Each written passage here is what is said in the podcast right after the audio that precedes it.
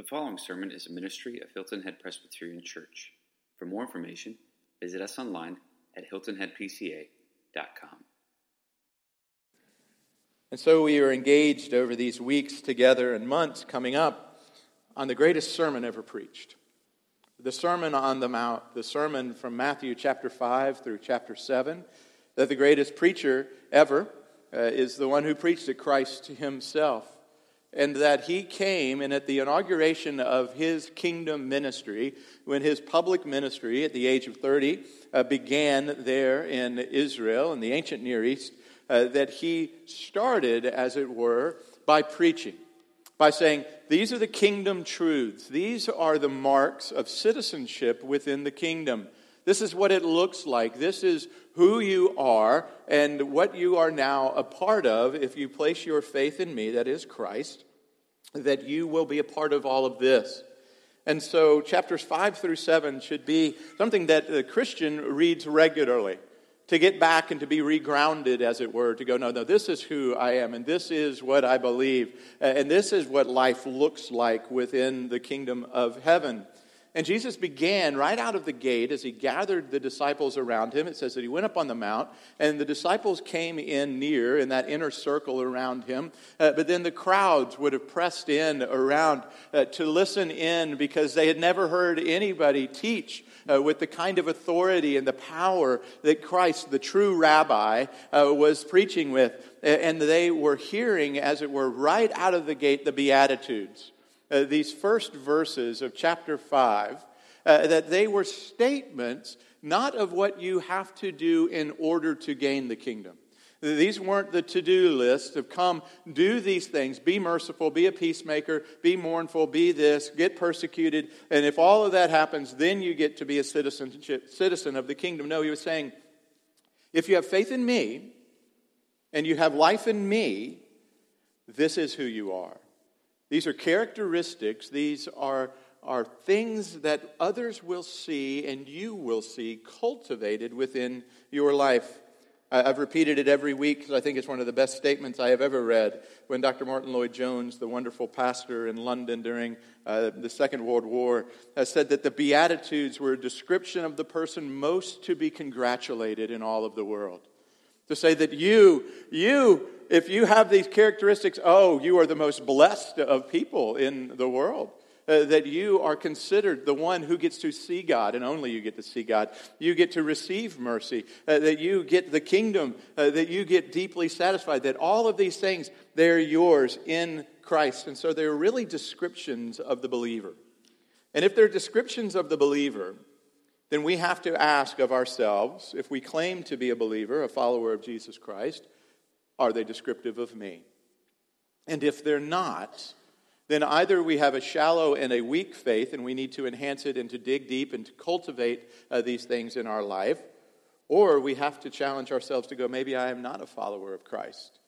Maybe I've tried to do this on my own by my own merit, and I want to follow Christ and have Him as my Savior. And so at that moment, we, we gain this and we begin to see it change in our lives over time. Because the reality of the scripture is who you are in Christ matters more than what you do. Some of you have grown up in a church where you have been taught clean up and come to Jesus. Get your stuff together, get your act together, and then God will accept you. If you stop doing a few things and you start doing a few of these positive things over here, then Jesus will love you. And you are having the most difficult of times to get rid of that because you want to believe what you're hearing as you read the scripture and you hear preached regularly from, uh, from our church and what you've heard at other places and other times. For it is by grace that you have been saved through faith, and that not of yourself, for it is not a work of man, so that none should boast. But God, rich in mercy, saved you when you were in the midst of your mess. He didn't say, get cleaned up, uh, get gussied up, uh, get looking better, and, and then I'll love you. He loved you in the midst of your mess. Isn't that nice to think about? That He loved you in the midst of your mess. Wouldn't it be great if dating was like that? That you could just go, hey, this is what you're going to get if we get married.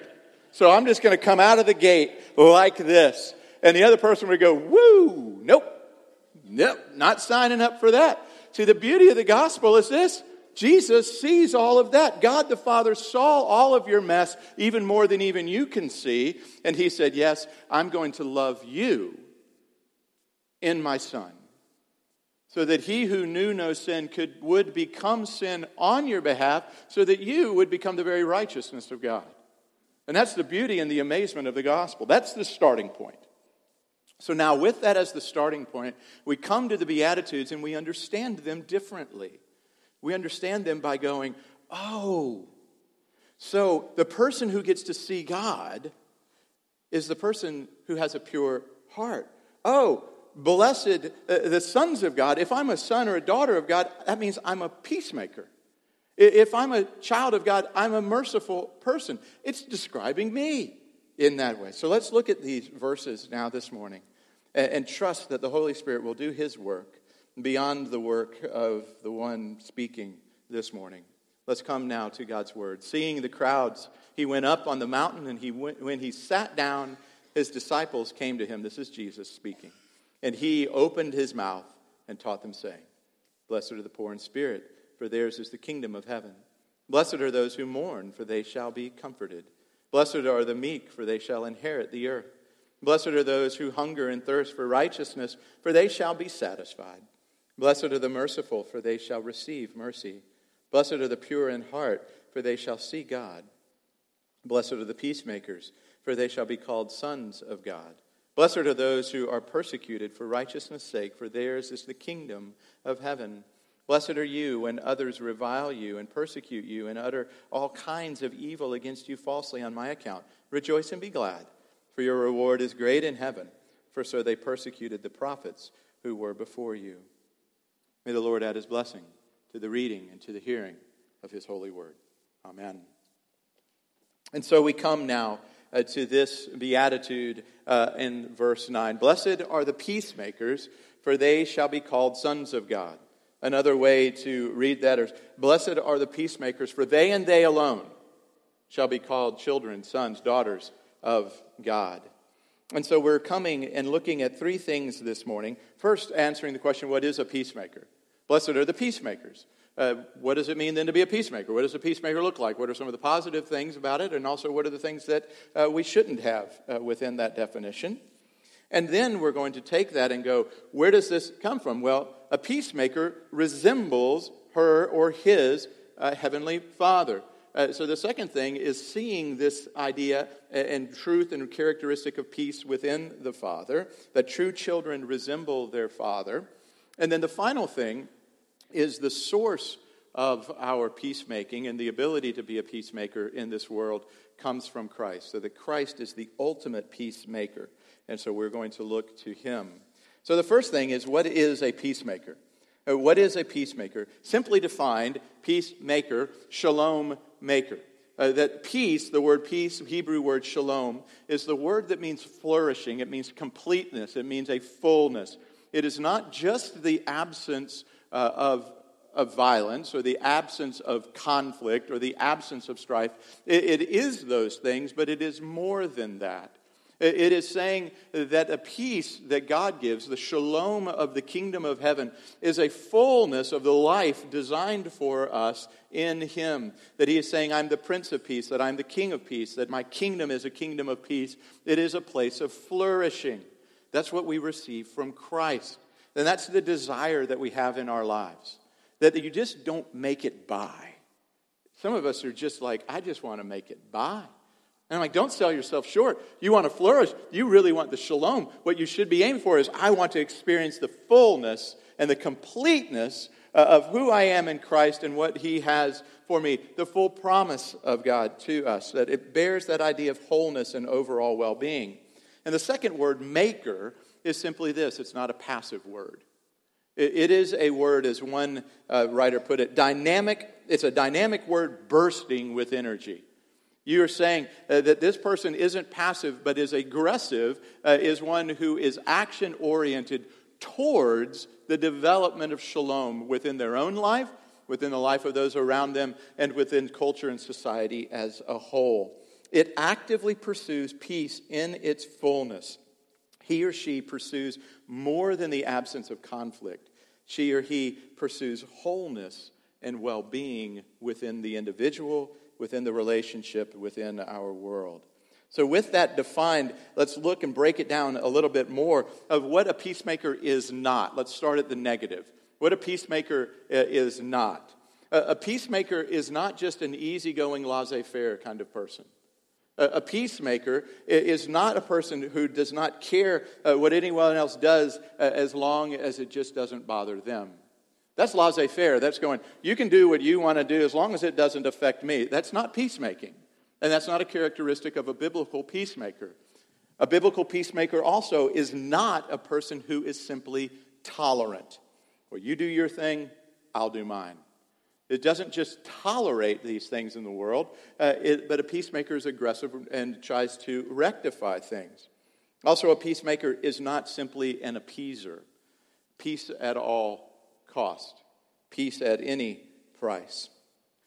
If you consider your family of origin, and you consider maybe even your family now, how many of you find yourself in the role of being the peacemaker?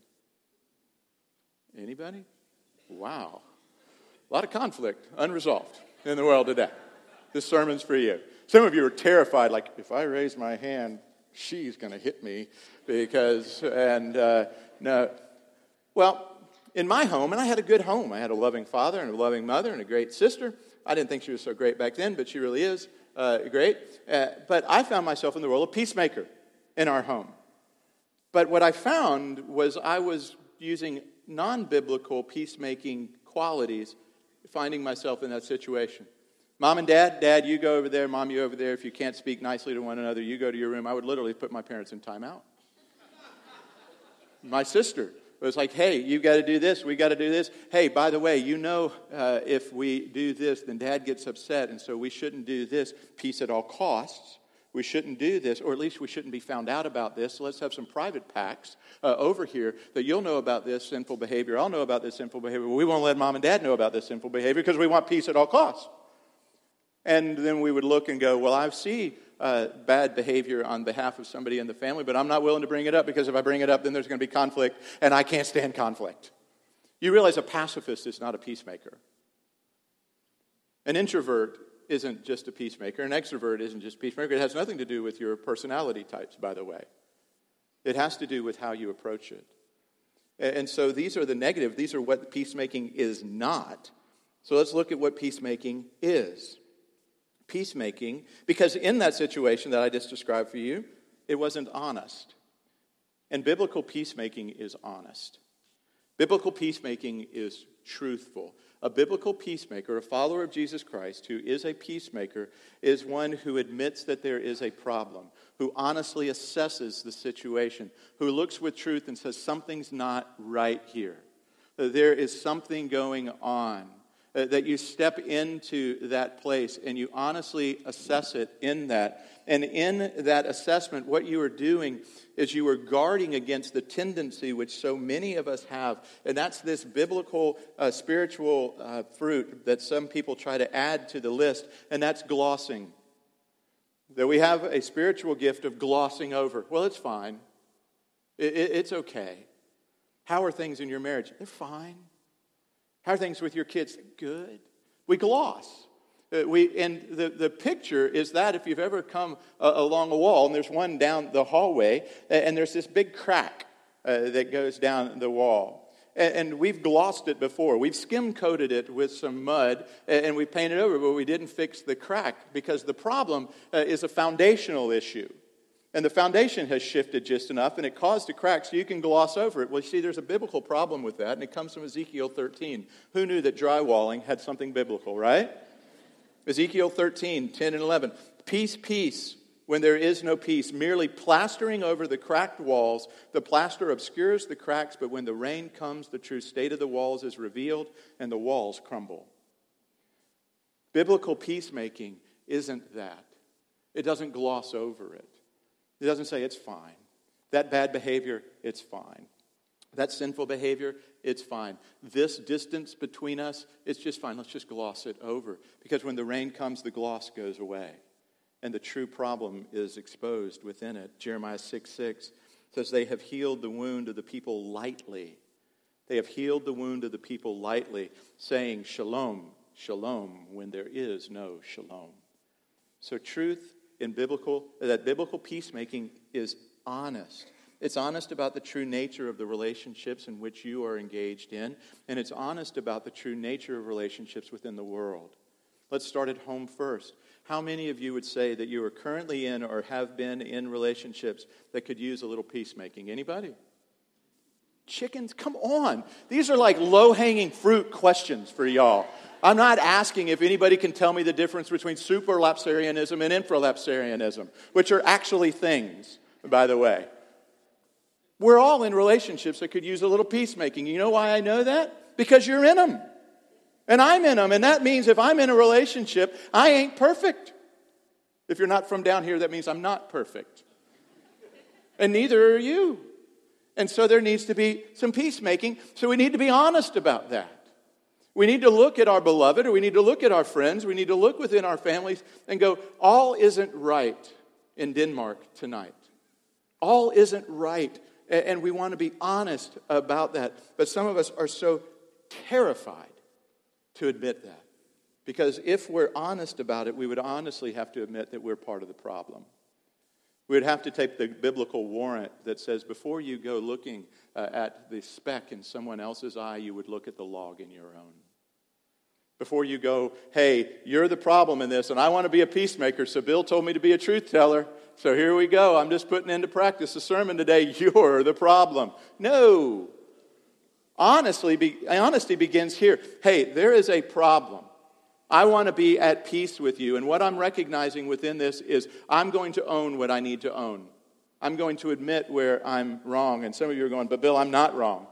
There's where you can begin. Because you'll go back and you'll start to apply all of the Beatitudes. Blessed are the meek, the humbled, the one who knows themselves well. And you'll go, hey, in this meekness, I can approach the other person with honesty Honestly admits, honesty admits tensions and wrongdoings on both and either side of the equation. And what you're willing to do is put truth first before peace. Listen to James 3:17. The wisdom from above is first pure, then peaceable. Some of you have that order reversed. You are saying peace at any cost, even the cost of truthfulness. But that's not biblical peacekeeping and biblical peacemaking. And so the order is important. Don't just say peace, peace. So, first, peacemaking is uh, truthful and honest. Second, it is vulnerable.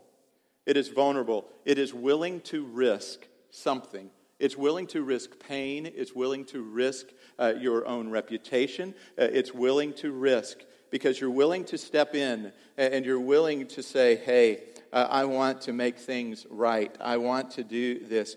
And in the midst of that, peacemaking can be painful, right? In order to get down, sometimes you have to skim off the, all the other coats of things uh, that were there. And you're having to break through, and you're having to get down to a crack that is foundational in its level. And you're having to begin to work there, and you're having to expose your heart, and you're having to have somebody look at you and going, You know, you're part of the problem too. You have to say, Yeah, I am. And it's painful when you have to admit that, but you're willing. The temptation to let things slide, but bringing about peace, uh, it, it can't happen. That you have to bring about peace, willing to risk pain for the greater shalom. Risk take or peacemaking is also proactive. It's not just honest, it's not just vulnerable, but it's proactive. We've already touched on this, so I won't say much more about it, other than saying this. Use this language going for wage peace wage peace. We use those words normally this way wage what's the next word? War. I would say biblically what you're supposed to do is wage peace. You are supposed to be assertive. You're supposed to be aggressive. You are eager for, Ephesians 4 3, eager to maintain the unity of the Spirit in the bond of peace. Pursue what makes for peace and for mutually, mutual upbuilding. Pursue it. Be aggressive. Be proactive in it. Don't sit back. Here's how so many people work with peacemaking. Bill, I'm glad to be at peace with the other person. I'm just waiting for them to come to me. I would love to be at peace with my beloved. I would love to be at peace with my kid. I'd love to be at peace with my parents. I would love to be at peace with my friend. And I am willing to do that as soon as they take the first step. Folks, guess what I'm gonna, I know about that? You're not getting towards peace. I've had that conversation so many times in my office, and the reaction that I have is always the same. Then don't expect peace to come. You pursue peace. Here's the person who needs to pursue peace in your relationships it's the person sitting in your chair, right? If you're waiting on the person next to you, it's not going to happen. And here's something else you need to know a short little caveat peacemaking isn't always successful, but it should always be attempted. It's not always successful, but it should always be attempted. Romans 12, 18. If possible, so far as it depends upon you, be at peace with one another or live peaceably with all. What it's saying is this you can't sit back and wait for the other person. You go be at peace. But then at the end of the day, it is up to them. They can receive that and they can humble themselves and come and be made right with you, or they can stand back and they can go, I don't want to have anything to do with that. But your conscience before the Lord has to be clean and clear to be able to say, But I tried. I tried on my own. And some of you right now are thinking, Man, I got some work to do. There is somebody that I need to be made right with. I have not given it my all. I have not given it a very good attempt. I've been waiting on them.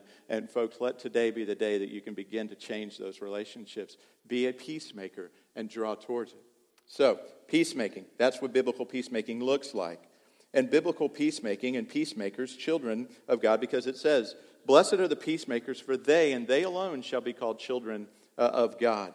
And they take on, we take on the characteristics of our God, of our Heavenly Father. If we are adopted as sons and daughters of the King, which we are, by grace you have been saved, that you are now adopted as sons and daughters of the King. You have the spirit of sonship imparted in you that cries out, Abba, Father. So now you reflect the characteristics peaceableness and peace, uh, shalom giving, started with God. It's one of His characteristics. And it's one of those communicable or communicated to us, shared with us characteristics given to us when we become a Christian. That in the scriptures it says, Hebrews 13, now may the God of peace who brought from the dead our Lord Jesus Christ, do this work in you. Romans 15, 13, may the God of peace be with you all. 1 Thessalonians 5, 23, now may the God of peace. So it's saying that God is a God of peace, and if we're children of God, which we are, then we reflect our God. We reflect our Father. We've been looking at pictures from our oldest son Will's wedding recently, and one of the things that I've noticed uh, is that he looks an awful lot like me. I think that's great. he loves some of those. The hairline he's a little disappointed with. But other than that, but he looks like me. And people look at those pictures and go, oh my gosh, he's your son. Like, yeah, he is. He has certain characteristics, both physically, but otherwise characteristics of personality. All three of my boys look like me in some way, and they look like Lisa in some way, for they are our children. And children reflect their parents at some level, not by blood, but by being in that family. And it's the same way in the Christian family. We reflect our parent, we reflect our Heavenly Father. And if He is a God of peace, then guess what we are? We are children of peace. We reflect that characteristic. It cannot be void within our lives, for we reflect our Heavenly Father. Once we have become a child of God, through faith in Christ, we resemble our Heavenly Father and our Savior Jesus Christ, who is, by the way, called the Prince of Peace. He is our Prince, He is our sovereign in that. And so let's end our time by looking at Him for just a moment that Christ is our ultimate peacekeeper and our ultimate peacemaker. I cannot overemphasize to you the radical nature uh, of the call to be peacemakers. It is not humanly possible to do what the scriptures have called us to do. Love your enemies, don't curse them. Die for them. Submit yourselves to them. Be at peace with them. If peace and full flourishing and full wholeness and all of this lack of strife and lack of enmity between one another was capable on a human level, then by now we would have beaten our swords into plowshares. But we haven't. Why? Because this peace is a peace that transcends human effort and human ability. You have to have a source that is beyond you in order uh, to do it. The radicalness of Christ's call to peacemaking demands an absolute full renovation of who you are. That's why we talk about spiritual transformation. It takes your very life being changed and transformed by Christ. It's looking at Him and being filled by Him because it says that when we become a Christian, guess where Christ resides? In you. Christ, the perfect picture of peace and of shalom, takes up residence within your life. And now that peaceableness, now that peacemaking begins to work its way out. And you recognize that this Christ first made peace for you through the cross with the Heavenly Father. That He came and He made this possible and secured it for us in Himself. That this peace that he gave to us. Now we're at peace with the Father. My dad once went to the hospital to visit a chronically ill uh, man who was dying. And he asked the man the question that he would ask anybody who was in that situation Have you made peace with God? And the man's response was, I didn't know we were quarreling. Folks, if you are without Christ, you are quarreling with God. You are at enmity with God, and you need Christ to bring peace with God through his cross. And then when we're now connected to God through Christ, we are connected as peacemakers with one another, that we're to live at peace with one another. Let me ask the question again to you. How many of you can think of a relationship in your life that you would like to see there to be more flourishing and shalom and peace within? You have the power within you in Christ to see that happen if it's in your marriage, you have the source of power that raised Christ from the dead, who seated him in the heavenly places, who brought your dead heart to aliveness in Christ, brought it and changed it, and now seated you in that place. This very power which called the universe into being, this very power which speaks and the world shakes, this very power is implanted within you. And guess what you now can have the hope of? Some peace within your marriage, some peace within your life, peace within your family unit, peace with your friends, peace with your boss. There is that opportunity, but you have to go to the right source. You do not, and I do not have the ability in and of myself. And what we recognize is this, this peace was not cheap. It cost Christ everything. For in him the fullness of God was pleased to dwell, and through him to reconcile to himself all things, whether on, he- in, on earth or in heaven, making peace by the blood of the cross. It's a costly peace. And if it cost Christ something to find and to bring peace, it will cost us something to find peace with one another. He says, I give you my peace. My peace I leave with you. Isn't that incredible to think of? Jesus Christ, the greatest gift giver, as he was leaving, and he was leaving his disciples, and they were terrified. What are we going to do? He said, I'm leaving you a gift. I'm leaving you something, and it's my shalom. The flourishing of the fullness of life which I experience, I deposit in you. It is in you and it is growing and it will flow. Remember, we said that all of this is the overflow of the life. Well, part of that overflow is peacemaking within our life. Christ shows us how to attain it.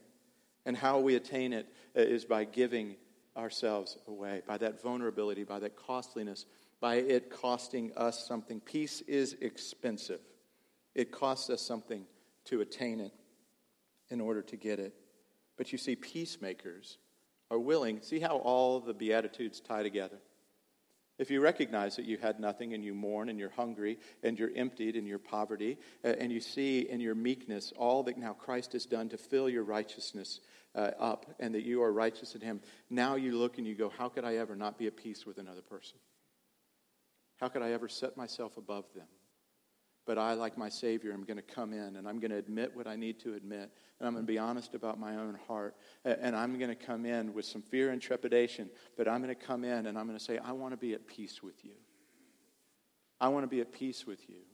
And people are go, You're above that. You should never lower yourself to their level. Oh, have you ever heard anybody say that?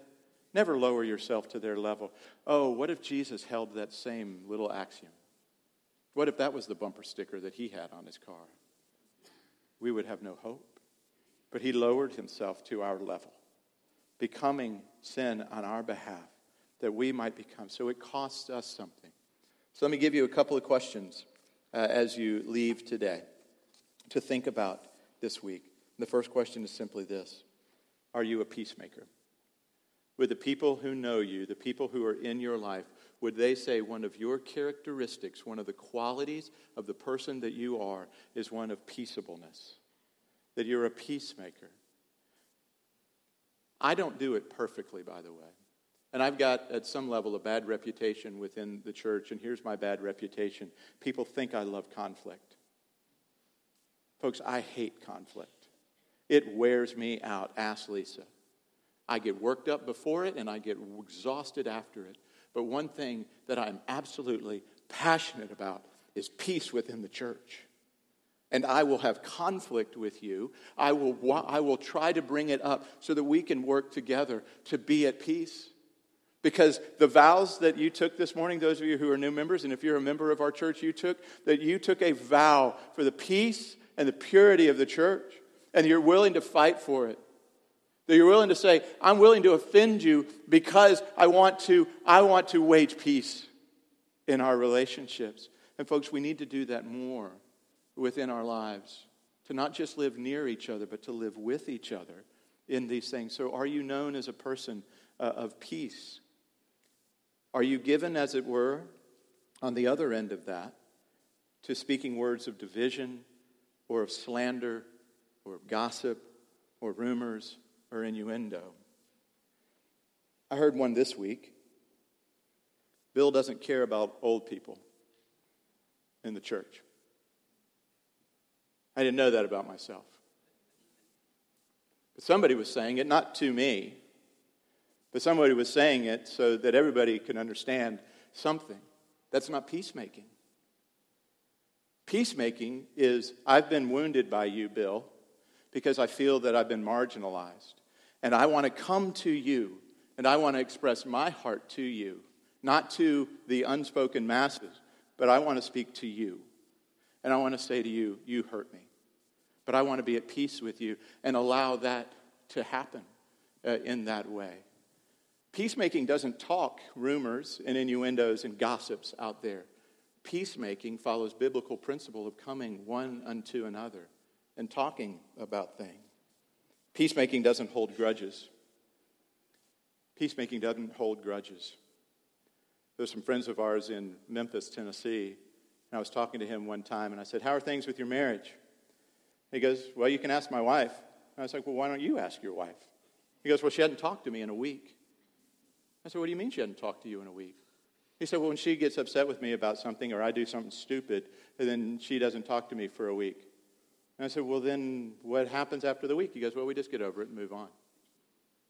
It doesn't hold grudges. Peacemaking deals with things. Peacemaking doesn't wait years. Peacemaking doesn't allow things to fester. You, I heard a great quote one time Bad news doesn't age well. It's not like a good wine lack of peacemaking, it doesn't age well. And so we're engaged with those things.